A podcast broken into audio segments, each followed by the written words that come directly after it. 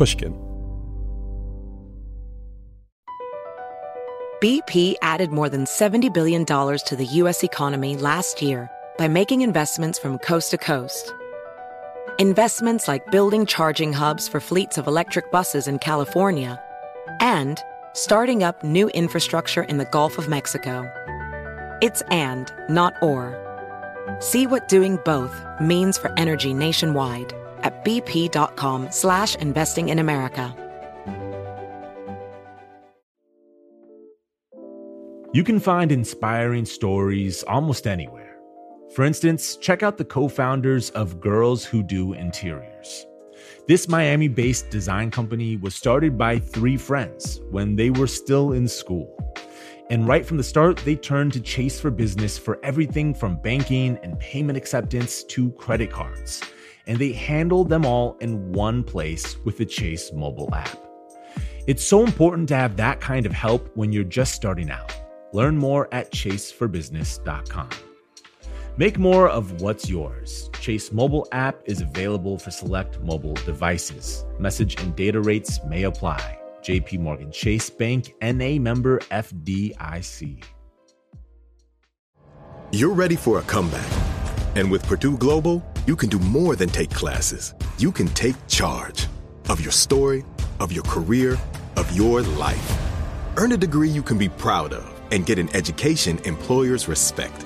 It's time, your time, not just to go back to school, but to come back and move forward with Purdue Global, Purdue's online university for working adults.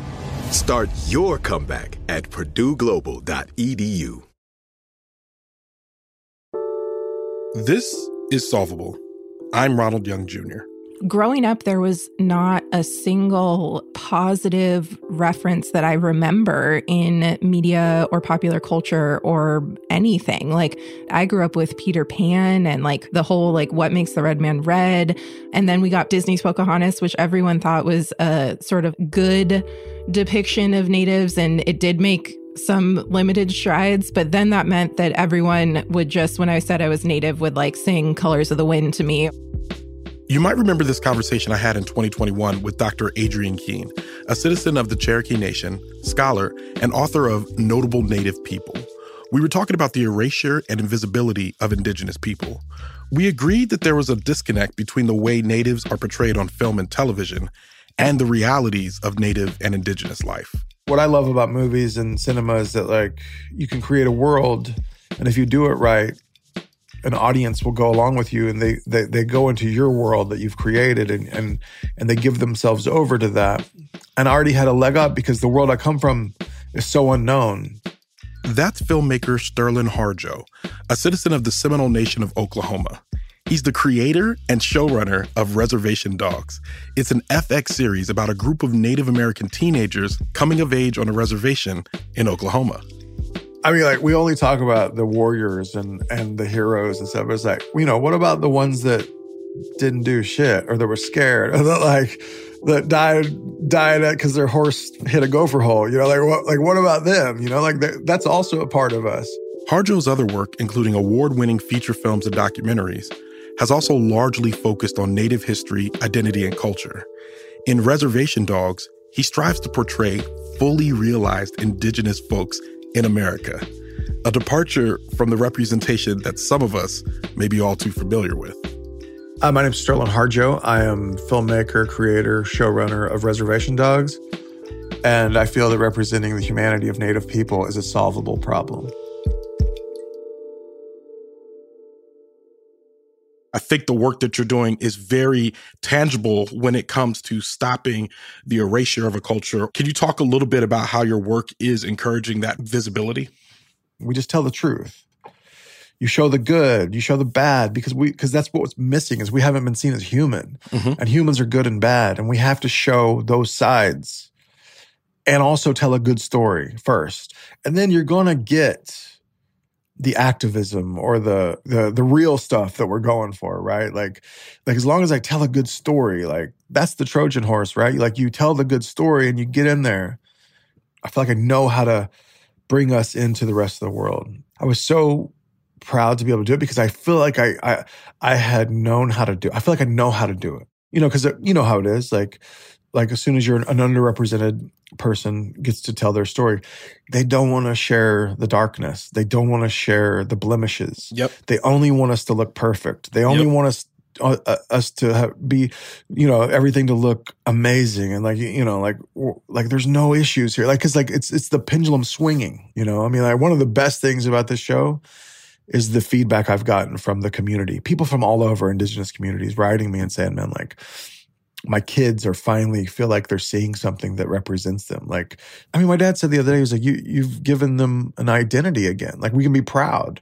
And part of that being proud, I think, is just showing us as flawed, beautiful human beings and showing that we face death and that sometimes we can't handle life and sometimes we sometimes we are upset and sometimes we're not good people and sometimes we're really good you know and just showing that letting people kind of relax a little bit and take a breath and that we don't have to be these historical figures that that fought and lost or won for our land and like and it was just kind of shaking that off and like a good blues song you know? It's like what is that? What it, how do you strip it down to what it is you know? It's like Yeah. without all the fancy stuff like what are we? We're human you know? And like you try to tell that the truth and the and the and the and the light and the darkness with that. And i think that that's what makes a difference. And that's what gets people to identify with it And watching the show, I felt that. I felt, you know, watching a show like yours, watching a show like Ramy, Atlanta. Uh, I feel like there's a, other Right. shows where they're just showing humans of Oh, uh, yeah. of cultures that have been have been in America and a part of America for a long time, but showing them as human. But I think one of the most interesting ways that you did it on Reservation Dogs was that you have uh, Bear, one of the main characters, jeans, t-shirt, teenage boy. He is talking to one of his ancestors, his grandfather, uncle, cousin, Oh, Right. who explicitly Right, states that he's not one of the awesome ones. But I fought bravely. Well, I didn't actually fight. I actually didn't even get into the fight itself. But I came over that hill real rugged, like, ah, ah. But then the damn horse hit a gopher hole, fucking rolled over and squashed me. I died there. He was just the guy who who died on his horse after his horse fell Right. into a hole, which I, I thought Right. was hilarious. Uh, is was all of that the inspiration behind giving Bear this very regular ancestor to guide him? Totally. I mean, like we only talk about the warriors and and the heroes and stuff. But it's like, you know, what about the ones that didn't do shit or that were scared or that like that died died because their horse hit a gopher hole? You know, like what like what about them? You know, Yeah. like that, that's also a part of us.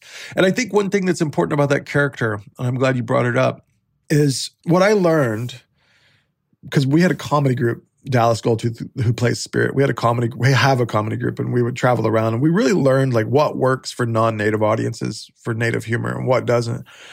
Specifically, white audiences. You know, I'll Mhm. say it. Um, like because you gotta almost give them permission to laugh when it's native stuff because they want to be like so like oh like I find the same thing with like- black humor, but continue. exactly right. Like you gotta you gotta like oh like like oh I don't want to laugh like you know like you have to give them permission to laugh. And it was it was a taking the stereotype that like if I were to say like like draw me a Native American like they wouldn't draw bear they would draw spirit. You know it's a delicate thing like trying to get people to laugh at things that they're used to not laughing with or about or anything. You know so I think that that character specifically was kind of works as that mechanism I guess. Tell me a little bit uh, about how you got into film. you know, I got into college and I was at the University of Oklahoma. And I took an intro to film and video studies with this Hungarian professor named Misha Nedeljkovic. And his like love for cinema was so contagious. And it was when I discovered that it was a language was when I was pumped. And like I, that's when I really got into it. It was like, okay, um, like I like like when I realized it wasn't just pointing a camera towards something. It was literally like telling stories with the camera and using cameras and shots to and music and everything, all the senses to tell a story. I just really um I don't know, I fell in love. And I and I didn't look back. I was like I have to do this, you know. And and it's sort of that sort of coincided with me discovering that I was a pretty good writer. Um, I think I was always a good storyteller. I just was not confident in writing. Um, but it was in college that I discovered that I could, you know, with a little work, I could write. College is the time that we all become a lot more self-aware. Uh, I think that Right. was identified most with my with my blackness when I got to college, uh, and I began to kind of express it in everything that I did. You know, whether it was playing music, talking to friends, whatever. It was like I had to express my blackness. As you were becoming more creative and writing and be and enjoying telling stories, did you find yourself having that same level of expressiveness when it comes to your indigenous heritage? Yeah, I mean, like it was there was two things. I mean, like on one hand, like I'd kind of grown up in this community, and I was hungry for things like punk rock and and indie rock, and like uh, I was wanting to express myself through art, and I was discovering artists and cinema and all this stuff that had nothing to do with my heritage or background, and I really just kind of dove into all of that. But like you said, a couple of years of that though when I started applying myself and writing and wanting to be a filmmaker, then I was like, oh, but this is the thing that's unique about me. And Yeah. then, and then it was like, oh, now then I like discovered, rediscovered who I was, and everything kind of came from that lens after that.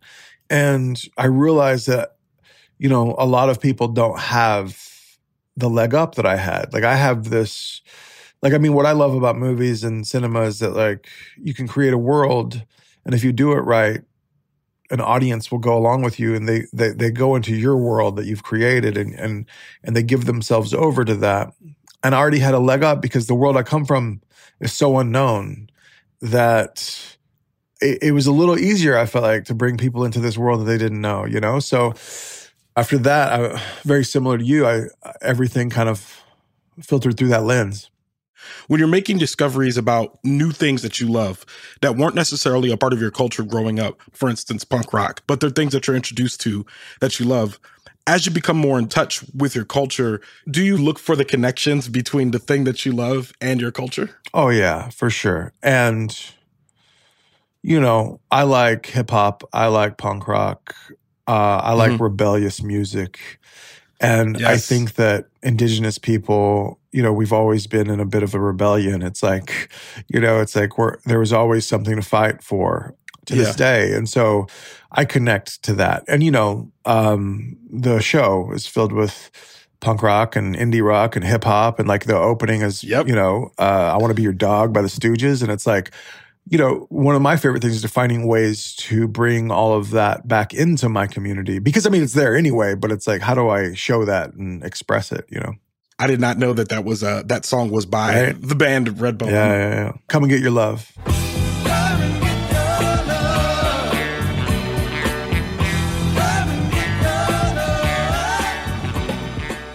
incredibly It's a famous popular song, song. It was on. Yeah, yeah. Yes, it was on. I, I remember as they're singing it, I'm like, this is from uh, Guardians of the Galaxy. What significance where does it have here? it, yeah. And then at the end, when you show the band playing it, I'm like, oh my goodness, this is all of those happy little connections.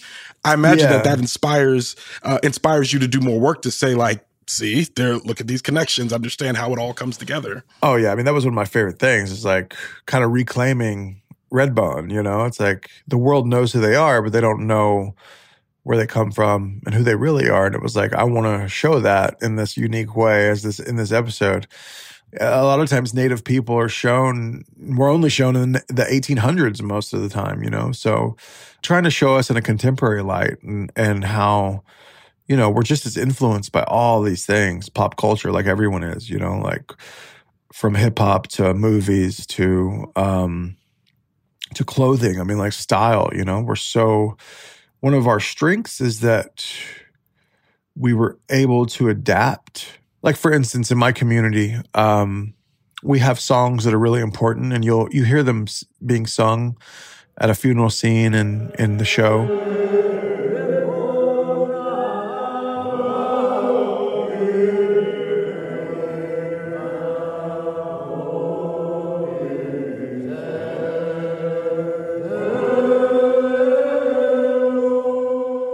and they are hymns and those hymns were uh they're a mix of like uh the style of singing was kind of brought here by uh scottish missionaries and it was called line singing well then you you had freed african slaves next to that, that were also a part of our tribe with the seminole nation but also lived in those in the same area in the southeast and you know, all this style of singing emerges. And you hear it in slave spirituals. You also hear it in these Muskogee Creek and Seminole hymns. And it's a style of singing that they call it line singing. And, you know, it's a way of worshiping, it's a way of kind of singing prayer, you know, and um, all of those cultures kind of have a mix of that. And I think that that's a beautiful thing. Like that's what I, I love celebrating that, right? Like I love talking about how our cultures intersect. I think part of our survival has been adapting. You know, I think the same thing for, you know, black people in this country. It's like part of survival is absorbing things and culture and and and claiming it for ourselves, you know, and like also or just like presenting it in a new way, you know. And I think that's something beautiful about the intersection of cultures. Uh, it's a, it's about survival. I think. I am I am a black Christian. I've been in the church my whole life. My father's an assistant pastor. Like I'm heavily Right. involved in the church, and I do remember that funeral scene uh, Right. where the they were singing, doing, doing the line singing. I was struck by that part. I was like, Right. this is very very familiar, and I think that's one thing about the show Reservation Dogs is that it's it's very familiar. As soon as it comes on, and you realize that the main characters are are basically on a quest to get out of their little small town, I was like, oh. Oh yeah, this is familiar. Like I, I Oh, know yeah, the story. exactly. Yeah, yeah, everybody can relate to that, right? Yeah, and it, it- and I and I like that you use that in order to make it familiar. But then you uh, you slowly start introducing concepts that I didn't know about, which is in episode two. You immediately start talking about uh, Indian Health Services Right, and right. subtly making these little statements about it throughout. What are you here for? Got to a fight, busted my nose. I got some good ones in though. Should tell your mom? No, I didn't. And you- you shouldn't either. You know, like patient doctor protocol or whatever it's called. Tell me a little bit about what your intentions were by teasing out of the lessons that that me as a non-indigenous person would learn from watching a show like this. we all know what bad healthcare is, right? Um, I, mean, I mean, my whole goal is to be very specific, show this culture very be be very specific about the mm-hmm. nuance and the differences and the little things, that details that make it real. But it all has an undercurrent of universality, and I think that those two, the combination of those two things, are what make people want to come back and watch the show. Because I think when we're like young and we're activists and we're we're you know in our early twenties, we we we, we want to yell, you know, we want like a bullhorn to yell, but you realize people don't listen when you yell, Mhm. um, and if you want people to hear, you have to find the right way to deliver it to them. Like making a podcast. right, making a podcast, making a show, but also making a balance of like where where I don't feel like I'm you don't feel like you're you're getting a lecture. You're just getting little tastes of lessons of healthcare disparities in America in indigenous communities through a really funny episode that all takes place at the Indian clinic, you know, where Bobby Lee is a doctor and like all of these things. you know? So so I think it's like something that I've been it's a needle I've been trying to thread through, through for my whole career. Most people that have an opportunity, especially when it comes to underserved communities and uh, minority groups that are underrepresented, especially in Hol- in TV and film, you don't necessarily know if you're going to get another chance at this. So you kind of just have to, you know, set your path straight, and whatever happens, happens. But you guys get a season two. Right. Do you have a plan for us to have a long term stay with Reservation Dogs? Or Oh yeah, yeah. My friend Taika Waititi helped open the door for me, and then he Mhm. was like, "All right, you know, there you go." And I was like, I "I have to swing for the fences. Like I'm gonna not doubt myself." You know, we all have that in our heads where where that imposter syndrome. Like, um, should I be here? Like, am, am I supposed to be here? Like, uh, do I deserve this? I mean, that, you know, that's something I've always dealt with Mhm. and you know and and I've always as a as a native person minority I've always fought any sort of like don't hand me anything. Like and I've never gotten mad at something that I felt was racist. I mean I've been told so many times like this is too native. We can't fund this you know? Like I don't like native films don't sell or anything. I never let that get me mad. It just fueled me. I almost wanted the hardest path because it's in it was in my head from a young age. My mom, I remember we would get this. Um, my tribe would give us um, a clothing voucher before school started, two hundred fifty bucks to go to the mall and get yourself some clothing. And because it's tribal money, it's non taxable. But, you know, the people at Dillard's weren't used to that. And my mom would just battle them be like, no, it's non taxable. And if they made it sound like it was a handout anyway, my mom would be like, this is not a handout. This is inheritance from our tribe, you know? And so I always almost like subconsciously wanted the harder, like, like, yeah, be racist. Like, I hope you don't understand what native stories are because someday I'm going to show you, you know? And I made all low budget films until this point. I mean, like, mm-hmm. you could have only made two episodes of Reservation Dogs with the budget of most of my feature films, you know? So when I got here, I was like, all right, I fought to be here. I got nothing to lose. I'm going to swing for the fences and see what happens. And I never doubted myself and I just went for it. And I think that that was key to having a successful show because I wasn't second guessing myself. I wasn't editing myself. I was just going for it.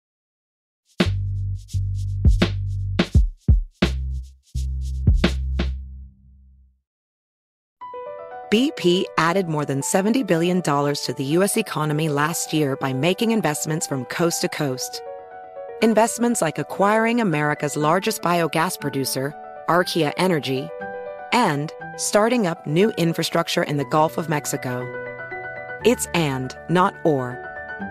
See what doing both means for energy nationwide at bp.com slash investing in America.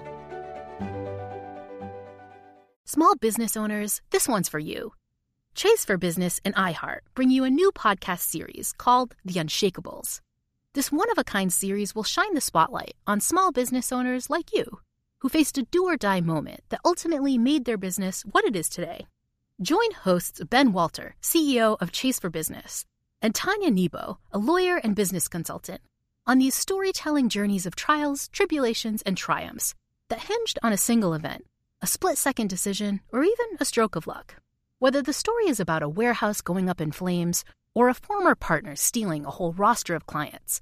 Each episode will showcase the grit, determination, and resourcefulness a small business owner needed to turn a pivotal situation into a springboard for success. Listen to the Unshakables now and learn more at chase.com slash business slash podcast. Chase, make more of what's yours.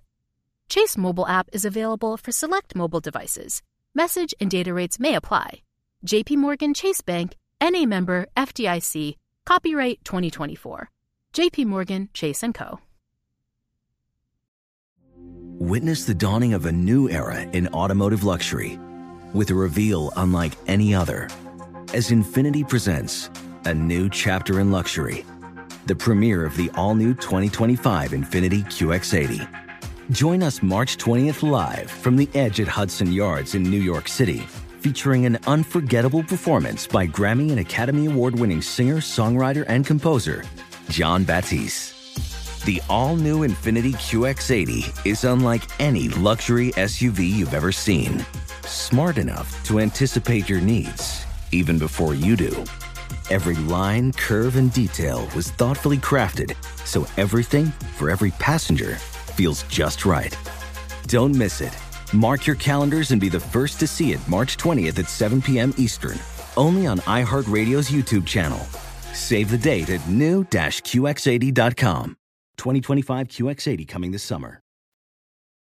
With the success that you're having with the show, how do you consider opening the door for other uh, native creators that may want to come after you? Do you have a, a plan yeah. for that? Do you feel a responsibility to do that? Right. And if so, definitely. do you have a plan for that? I mean, definitely. I mean, like I don't have the show without Taika Waititi. You know, like like yeah. um, him helping a friend out, and I've done the same. I mean, like every writer on the show, uh, they're all indigenous and they're all friends. All of the directors were friends of mine that I wanted to give, you know, their first TV shot, or and one of them directs TV already, but two others like it was their first time directing TV. Um, doing the same thing for the next season.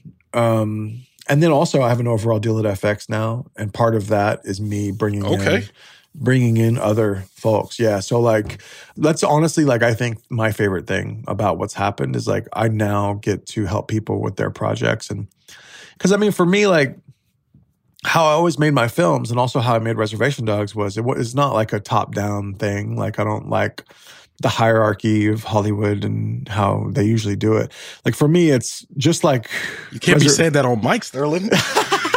yeah, exactly. I know, getting tracked. Um, but like, you know, I, I love the community aspect of it. Like, I love like just how Reservation Dogs is kind of about a community. That's how I like making this stuff. So with being with bringing in a lot more uh, and working with other native creators, you know, we're we're seeing kind of like an inflection point right now where the native community is receiving a lot of artistic attention. These stories and perspectives have always been important, but what do you think makes them more important to tell in this moment? Like with African American cinema and TV, you know, you had these moments like Boys in the Hood and things like that where it's like you're reflecting on your communities. I mean, like one of my biggest influences on the show was was Friday. Oh, that's a classic. Yeah. Ice Cube, Chris Tucker, 1995. I love that movie. By all accounts, that neighborhood is supposed to be the ghetto and scary and dangerous. But it's, you know, in Friday, it's like funny, it's not thriving, but it's like mm. beautiful. You know, it's a celebration. Yeah. And there yeah. might be one house that's like an asshole lives in, but then the next one is like manicured and they're funny and whatever. You know, it's like that's what I want to do. Like literally, whenever I was designing the kind of the neighborhood of the of the reservation where they live, we looked at uh, Friday and we used more pastel colors and painted the houses and you know like I think people's first inclination when they think of reservation is to make everything trashy, you know, because that's what we've seen in the documentaries. But it's like, no, mm-hmm. like there might be one house that has like a car in the yard or whatever, but then the neighbor's house is going to be manicured and there's going to be flowers and stuff, you know, like that's, yeah. that's, we're people you know, we're in this moment that I see that I saw, I think, with African American cinema, like Friday and all of that, where like you had Boys in the Hood, you're talking about problems within our community and everything, and then and then you move into Friday and it's like, oh, but this is a celebration, but also we're still talking about like our own issues, you know, like our own issues in our community, and mm-hmm. we're talking about suicide and our own issues that we're facing, and it's not about how do white people save us, it's about how do we handle these problems ourselves? Like, how do we address them? What is unique about the way that we address them? And so I see us in this infancy in in in our storytelling and where we're at, and where we can go is limitless from every angle.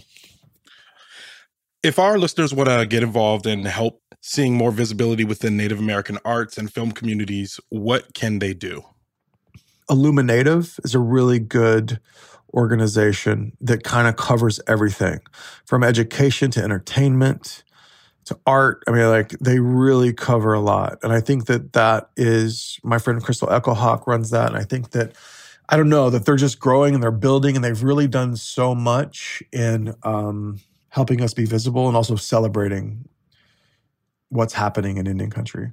You know, follow them on Instagram, Illuminative, and it, they, they really give you a good broad sense of where you can go and, and who's all involved in the community. Thank you so much for being with us, Sterlin. This has been incredible. Thank you.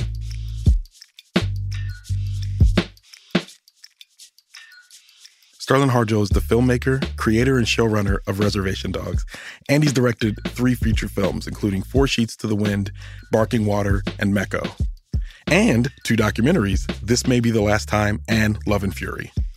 Season two of Reservation Dogs is coming later in 2022. You can find a link to his work and also Illuminative in our show notes. Solvable is produced by Jocelyn Frank, research by David Zha, booking by Lisa Dunn, editorial support from Keishel Williams. Our managing producer is Sasha Matthias, and our executive producer is Mia Lobel. I'm Ronald Young Jr. Thanks for listening.